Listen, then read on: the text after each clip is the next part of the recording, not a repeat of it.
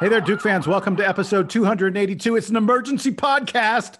We had to jump on moments ago, literally just moments ago. The news came out that Jalen Johnson, the star freshman for the Duke Blue Devils, would be opting out of the rest of the season um, to prepare himself for the NBA draft.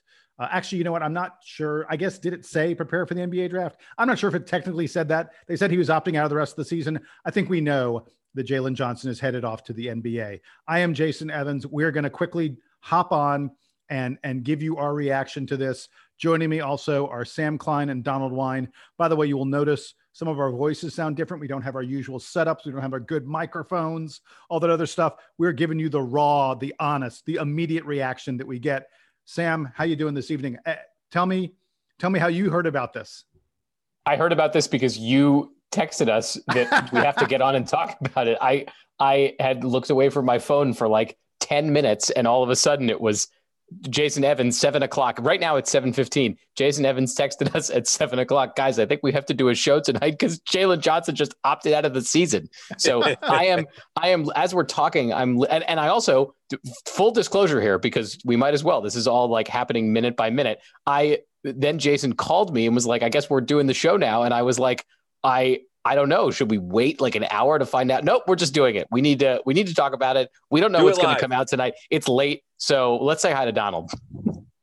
Hi, I'm here. I literally this is how I found out. I'm still in the place that I found out, which is my car. Um, Jason called me, and I had zero clue what was going on uh, until he told me not three minutes ago. I am sitting in my car outside of my friend's house where I was on my way to dinner.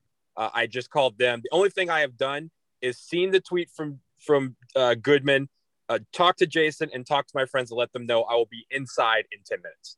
So, guys, let's let's start with this, uh, and let's talk specifically about the impact on the Duke on the Duke basketball team. You know, pretend like this is a season-ending injury. I don't want to get into the reasons behind it yet. We will get into that in a little bit, but just the impact on the Duke team. Sam, I'll begin with you. We should note and we've been talking about this. Jalen Johnson's role on this team has been greatly diminished the past couple games.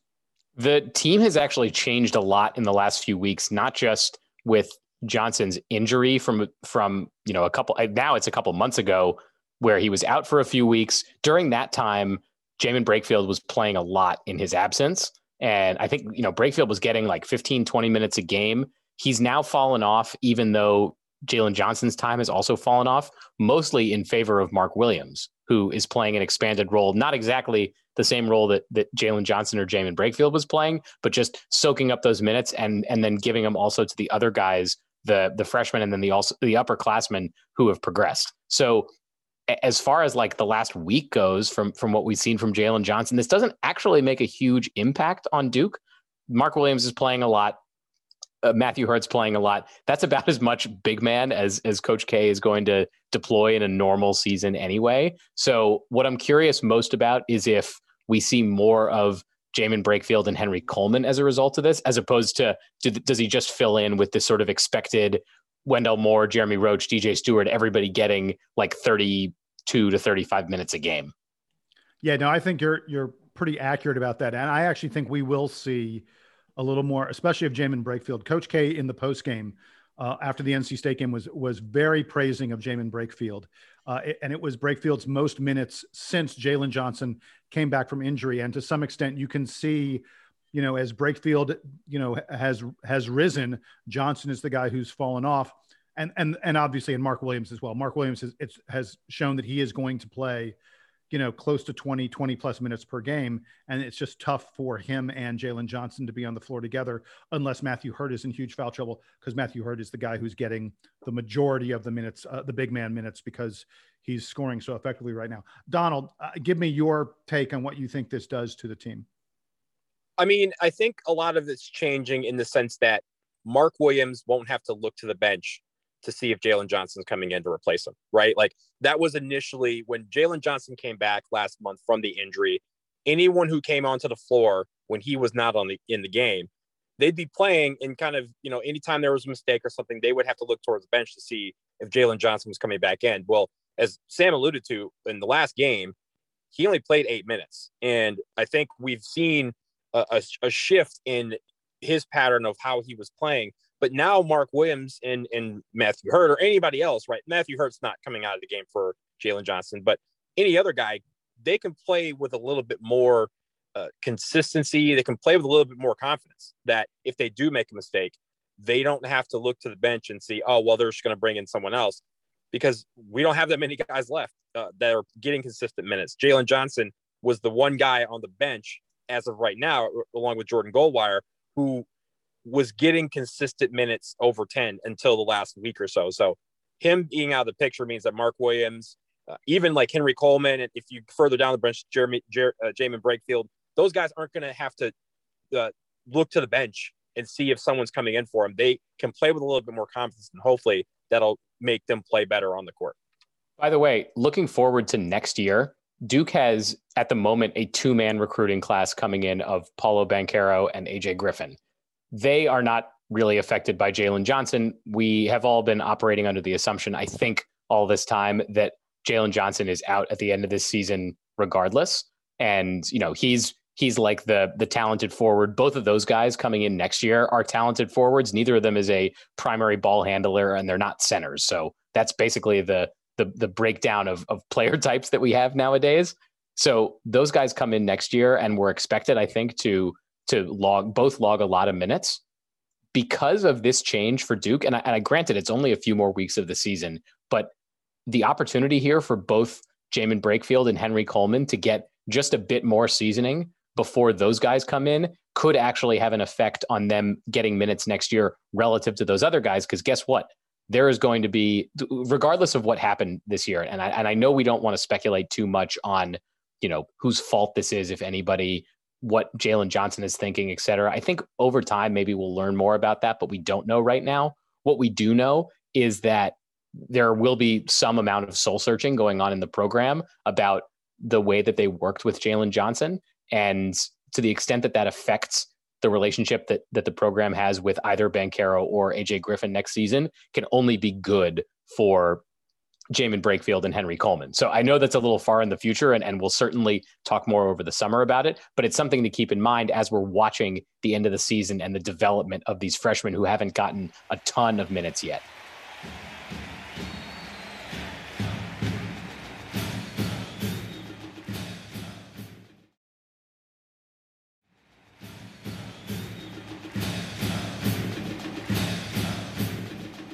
I want to, in just a moment, sort of get to the reasoning behind this. But before I do, uh, Donald, wrap up. You know, give me a little bit more on what how you think it affects the current Duke team. Well, I think you know, and this is obviously coming out sort of out of left field, but it's poignant in the sense that not four hours ago, I was hanging out with my best friend who also went to Duke with me, was in Meyer Court with me. We we're we're homies, and we were talking about this team and we were talking about Jalen Johnson in relation to uh, other big time one and done players that come through. Well, I know we'll, we have to speculate a little bit about what's going on. We'll talk about that in just a second. But I think the one thing that I can really say is we know that there is a pattern that has now been established. And that pattern started with him being in high school. Uh, remember, his senior year, he left his high school team at the beginning of the season because he wasn't getting enough playing time or because he thought he wasn't, you know, getting enough touches. And he transferred in the middle of his senior season, which is not something that's recommended. It's not something that a lot of coaches, college coaches especially, will look for you to do. They want you to kind of be with your team and, and finish out your year with the program that got you to the point you were. Now that he has left Duke, we have a pattern of him leaving programs early or leaving because of something. And we can talk about what that something is. And we may never know what that something is. But what we do know is that there is now an established pattern. And I don't know how that affects him down the road, whether if he goes into the NBA draft uh, this year or if he go- transfers to another program. That is going to be something that is going to be attached to them. Yeah, I was going to mention that, um, Donald, the, the fact that you know, you don't want to use the word quit, but Jalen Johnson, like you say, left his high school team, is now leaving his college team. I, I don't, I'm not labeling this kid a problem or anything like that. There are there are plenty of interesting, you know, potential motivations for all this stuff.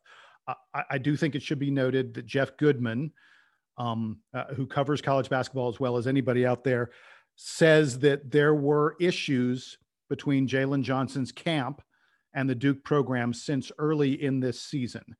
There's a piece of me that's bothered by these guys having a camp, but I, I recognize that that that's the reality of the situation. Um, uh, we are now moving into the the blind, wildly speculation part of the podcast, and and we will probably say things that we will later regret.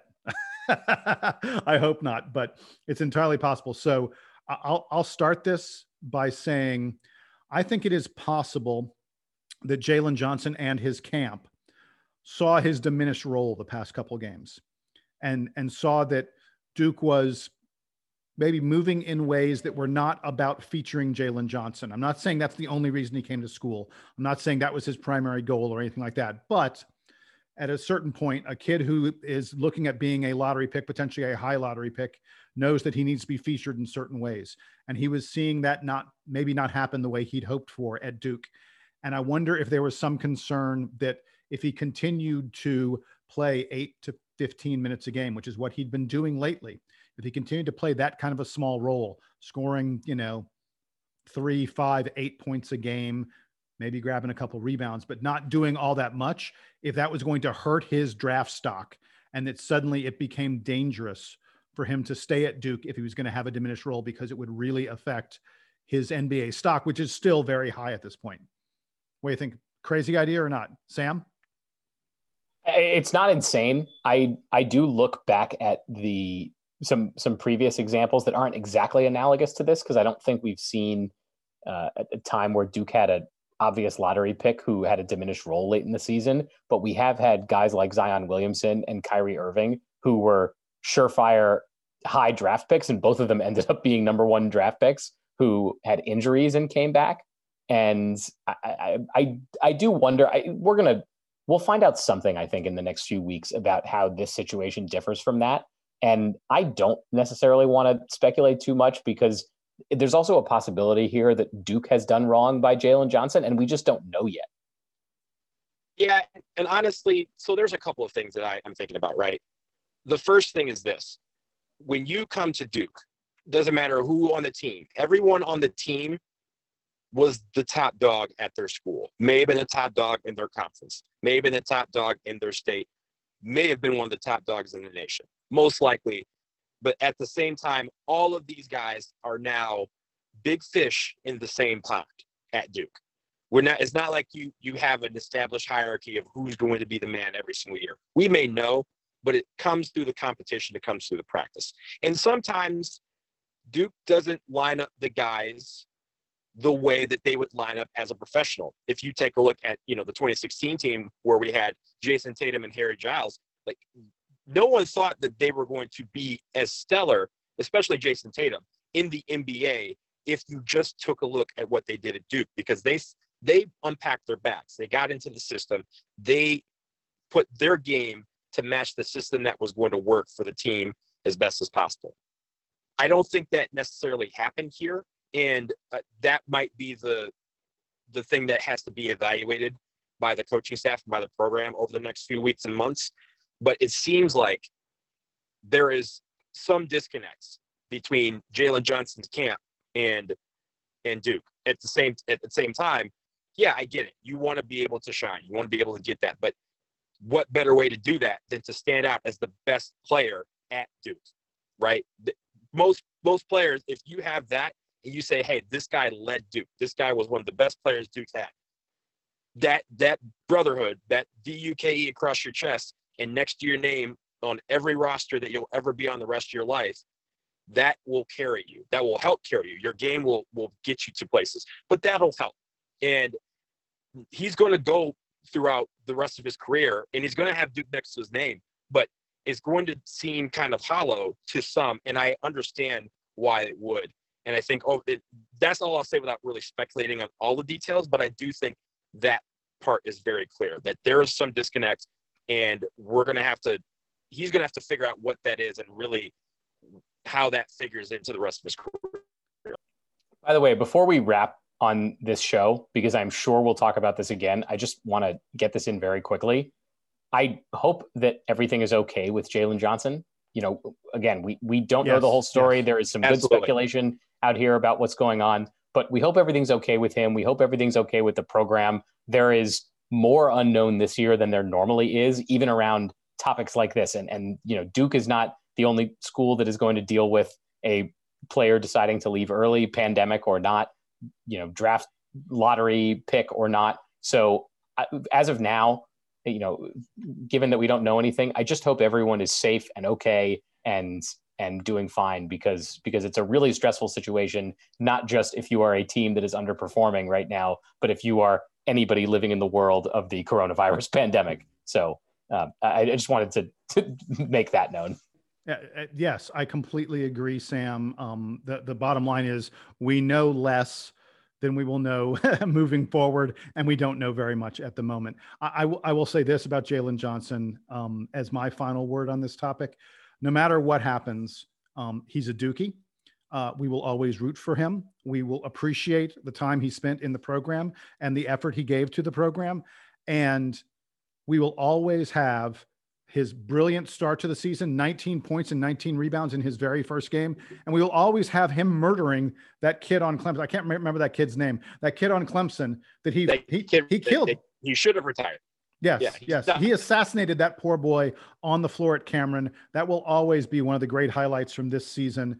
Jalen, we wish you well. I, uh, you know, this it feels like this kid has the tools to be uh, a pretty significant player in the NBA someday. And I, I, hope he looks back on his Duke career fondly because I, I, I will I will always have a soft spot for a player who did that on the floor at Cameron.